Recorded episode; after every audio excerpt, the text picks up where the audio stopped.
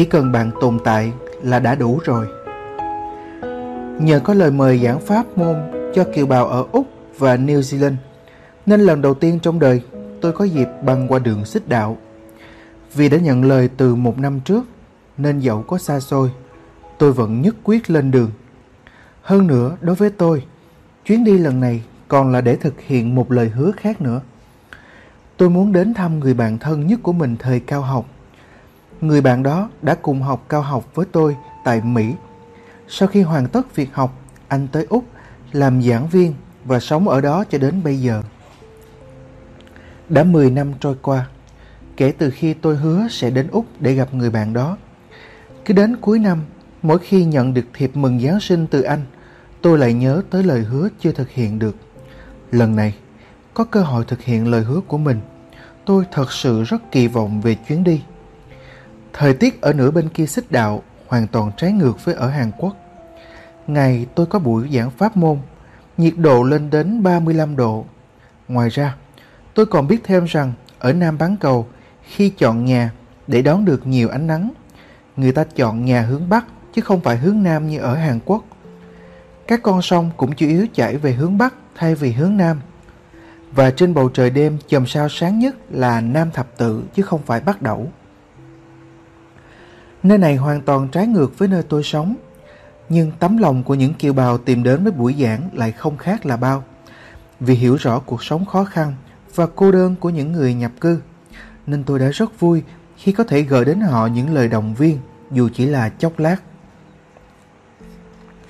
Sau khi kết thúc tất cả buổi giảng theo lịch trình, tôi tìm đến nhà người bạn cũ ở Úc. Tôi vừa nhấn chuông cửa chính, bạn tôi đã xuất hiện, vui mừng đón tôi với nụ cười thật tươi. Như thể gia đình ly tán lâu năm gặp lại. Tôi với bạn không ai bảo ai, đều giang tay ôm chầm lấy nhau, rồi nắm lấy tay nhau thật chặt. Dù đã 10 năm trôi qua, nhưng trong anh ấy vẫn như xưa, ngoài trừ việc tóc mỏng hơn và cân nặng có tăng lên một chút.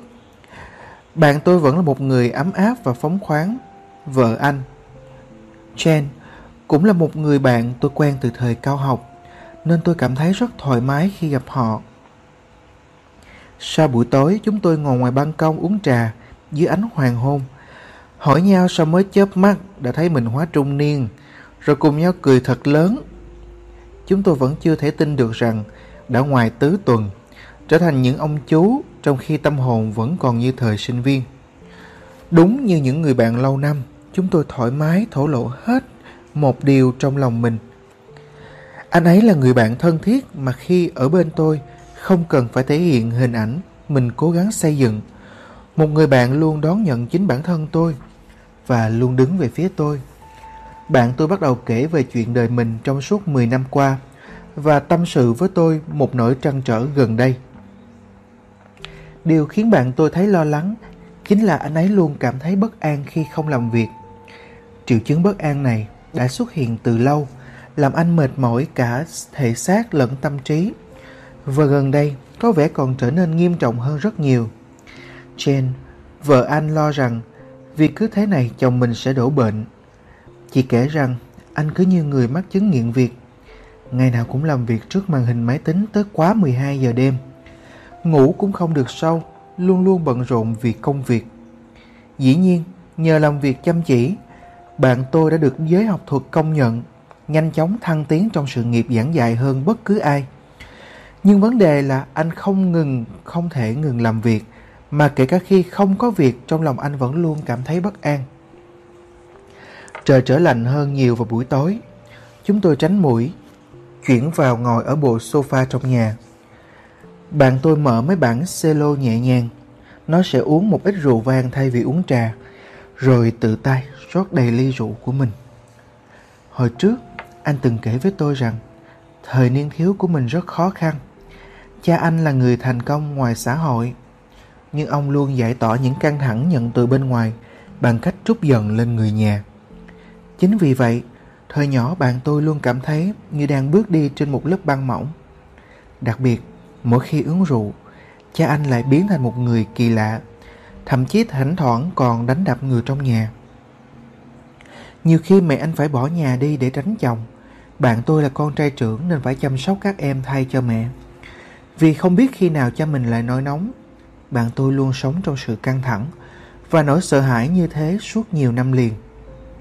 Ngẫm lại về thời niên thiếu của anh, tôi dần đoán được bệnh nghiện công việc và chứng bất an của anh bắt nguồn từ đâu. Với hy vọng có thể giúp được bạn mình phần nào, tôi thận trọng lên tiếng. Mỗi người đều có hoàn cảnh khác nhau nên rất khó để đưa ra kết luận. Nhưng có lẽ một trong những lý do khiến anh mắc chứng nghiện công việc là vì hồi nhỏ anh đã không được bố mẹ yêu thương vô điều kiện. Anh luôn suy nghĩ rằng mình phải làm tốt một việc gì đó thì mới được cha mẹ công nhận. Những người lớn lên với các bậc cha mẹ ít quan tâm đến con cái hoặc quá tiết kiệm lời khen dành cho con trẻ sẽ rất dễ mắc những triệu chứng như thế. Hơn nữa, tâm trí anh cũng luôn bất an vì những thói xấu và đòn roi khi say xỉn của cha lại không có mẹ ở bên cạnh che chở bảo vệ. Chắc chắn anh đã rất khổ sở. Có lẽ khi còn nhỏ, với nỗi sợ hãi không biết khi nào cha sẽ lại nổi nóng. Việc duy nhất anh có thể làm là nghe và tuân theo tất cả những gì ông muốn. Rồi sau này lớn lên và trưởng thành. Thay vào vị trí người cha là những yêu cầu của xã hội. Nếu không đáp ứng những yêu cầu đó, anh sẽ lại bất an và cảm thấy sự tồn tại của mình vô nghĩa. Bạn tôi gật đầu tỏ vẻ đồng ý. Có vẻ anh đã rất nỗ lực tìm nguyên chứng, tìm căn nguyên chứng bất an của mình. Nhưng thật ra, chỉ với sự tồn tại của mình, anh đã là người đáng được yêu thương rồi. Không phải chỉ những khi đáp ứng được yêu cầu của xã hội, anh mới là người có giá trị, mà anh vốn đã là một sự tồn tại rất quan trọng. Hãy nhìn đứa trẻ vẫn còn đang run rẩy sợ hãi trong anh bằng ánh mắt thật ấm áp và hãy yêu thương nó thật nhiều. Không có mẹ lại còn phải chịu những cơn thịnh nộ của cha một mình thay cho các em. Việc đó khó khăn biết nhường nào cơ chứ. Trò chuyện một lát thì cả tôi và bạn tôi đều khóc. Bạn tôi nhắm nghiền đôi mắt ướt đẫm nước mắt. Một hồi lâu rồi bình tĩnh nói. Ra vậy, thì ra trong tôi vẫn tồn tại một đứa trẻ run rẩy sợ hãi vì không được yêu thương. Có lẽ bao lâu nay đứa trẻ ấy vẫn hằng cầu xin tôi đừng bỏ rơi nó. Đừng chỉ biết làm việc mà hãy quan tâm tới nó một chút. Suốt thời gian qua, tôi đã chỉ để ý đến ánh mắt của những người xung quanh mà bỏ quên đứa trẻ đáng thương bên trong mình. Vài ngày sau khi rời nhà bạn, tôi có để lại cho anh một lời nhắn. Anh giống như một người anh lớn đã giúp tôi vượt qua nhiều khó khăn trong khoảng thời gian chúng ta học cao học. Anh không biết tôi luôn cảm thấy biết ơn và vững lòng như thế nào mỗi khi nghĩ đến tấm lòng ấm áp của anh đâu. Vậy nên, mong anh hãy luôn nhớ rằng không cần anh làm gì vĩ đại với tôi, chỉ cần sự tồn tại của anh là đã đủ rồi. Điều thiêng liêng bên trong tôi xin được cúi đầu chào điều thiêng liêng bên trong bạn. Đừng để quá khứ nhiều đau thương quyết định tương lai của bạn. Làm vậy sẽ chỉ khiến chúng ta sống như một vật hy sinh của quá khứ cho đến tận cuối đời. Ngay giữa nỗi đau bên trong chúng ta, vẫn luôn tồn tại một sự thay đổi đầy sức sống, đang chờ nảy mầm và bung nở.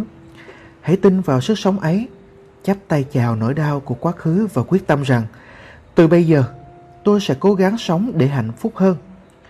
Lý do một người không thể nghĩ đến ai khác ngoài bản thân mình có thể là do trong quá trình trưởng thành lớn lên và trưởng thành, anh ta đã không nhận được sự quan tâm và tình yêu thương đầy đủ.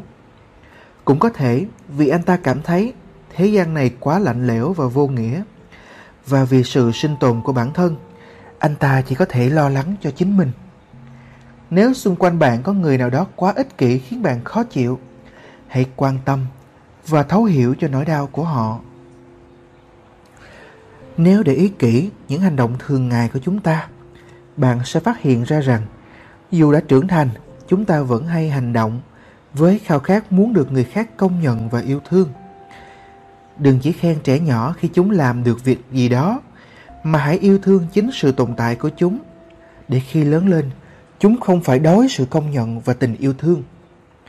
Trong số các con của bạn, nếu có đứa ghen tị với anh chị em của mình, hãy dành thời gian đi du lịch riêng với nó dù chỉ là một chuyến đi ngắn thôi.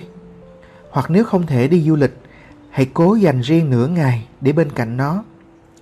Mua cho nó những món ăn ngon. Đưa nó đến công viên, nơi mà nó luôn muốn đến. Nếu hồi nhỏ không được quan tâm đầy đủ, nhiều khả năng lớn lên, ham muốn được công nhận và sự thiếu thốn tình thương của đứa trẻ sẽ ngày càng nghiêm trọng, ảnh hưởng lớn đến những mối quan hệ nhân sinh của chính nó. Trong cuộc sống, đôi khi bạn cũng nên để bản thân hưởng thụ những thú vui xa xỉ nho nhỏ. Bạn có thể mua vài đóa hoa đẹp bày lên bàn ăn, hoặc mua một miếng bánh phô mai thật ngon ăn cùng với cà phê, hoặc mua một đôi tất leo núi, mỗi khi xỏ chân vào bạn lại cảm thấy thật vui vẻ. Những thú vui xa xỉ nho nhỏ cũng giống như dầu bôi trơn, giúp cuộc sống của bạn nhẹ nhàng và thoải mái hơn. Với những bộ bát đĩa đẹp, trà, rượu vang, quần áo, bút, trang điểm mới mà bạn vẫn thường để dành cho các dịp đặc biệt, hãy sử dụng chúng ngay khi bạn thấy cần. Không có dịp nào được mặc định là dịp đặc biệt cả. Khi bạn sử dụng chúng, khoảnh khắc ấy chính là dịp đặc biệt rồi. Bạn cảm thấy cuộc sống của mình sung túc nhất khi nào? Với riêng tôi, bởi sống một mình nên tôi thường phải thường xuyên tự nấu ăn.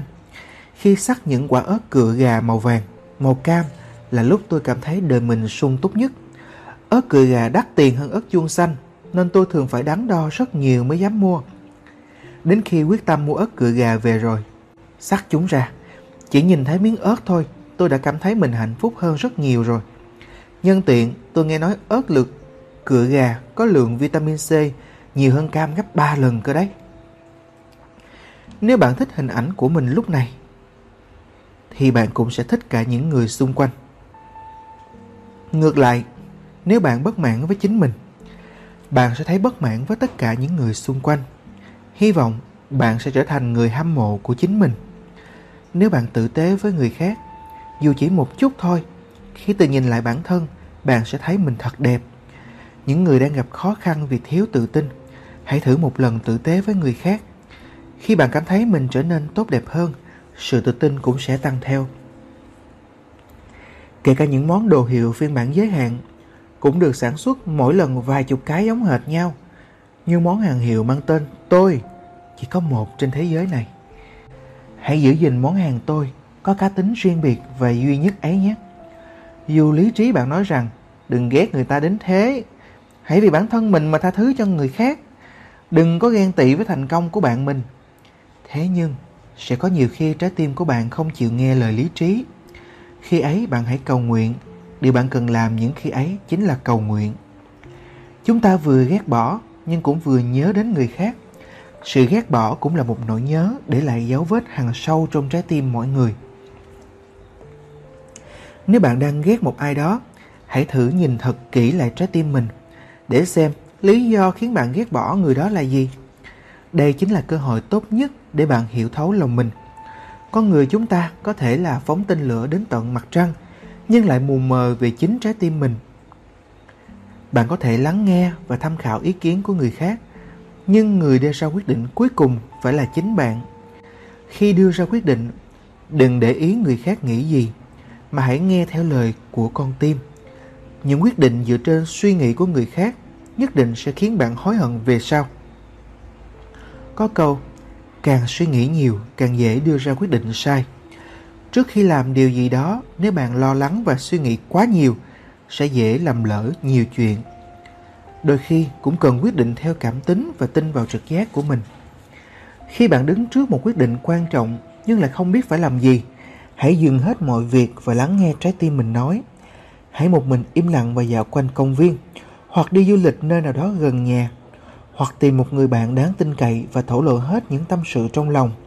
Vốn dĩ trái tim nó thông minh hơn cái đầu rất nhiều. Nó biết sẵn câu trả lời dành cho bạn rồi. Khi trong đầu bạn nghĩ yes là câu trả lời, nhưng bạn vẫn cảm thấy có điều gì đó không ổn, đừng vội trả lời ngay mà hãy cho mình thêm chút thời gian. Đôi khi trực trực giác chính xác hơn những suy nghĩ lý tính rất nhiều. Chỉ cần bạn tự cho mình thêm chút thời gian, bạn sẽ nhận ra ngay lý do tại sao bản thân mình lại chần chừ. Bất kỳ ai cũng cần những khoảng thời gian ở một mình. Đôi khi bạn sẽ cảm thấy bực bội khi trở về nhà Sau một ngày dài mệt mỏi vì phải gặp gỡ và va chạm với biết bao nhiêu người ngoài xã hội mà người thân, gia đình cũng không để bạn được yên. Những lúc như thế, đừng tự trách mình đã tỏ ra khó chịu, mà hãy dành cho thời gian một khoảng thời gian riêng. Bạn có thể ghé hiệu sách, tới quán cà phê, nhà thờ hoặc đền chùa, hoặc chỉ cần đi dạo một mình cũng được. Khi ở một mình, thế gian sẽ tạm dừng chân và giúp bạn tĩnh tâm hơn. Ngay lúc này, hãy dành thời gian cho những nỗi đau và những khó khăn bên trong bạn. Ánh mắt ấm áp của tình yêu thương, như thể người mẹ nhìn vết thương của đứa con mình. Khi bạn nhìn nỗi đau với ánh mắt ấm áp, thay vì chỉ chìm đắm trong nỗi đau ấy, bạn sẽ nhận ra rằng luôn tồn tại tình yêu thương ở chính gốc rễ của những nỗi đau. Khi tình yêu thương nảy nở giữa nỗi đau, bạn sẽ được chữa lành.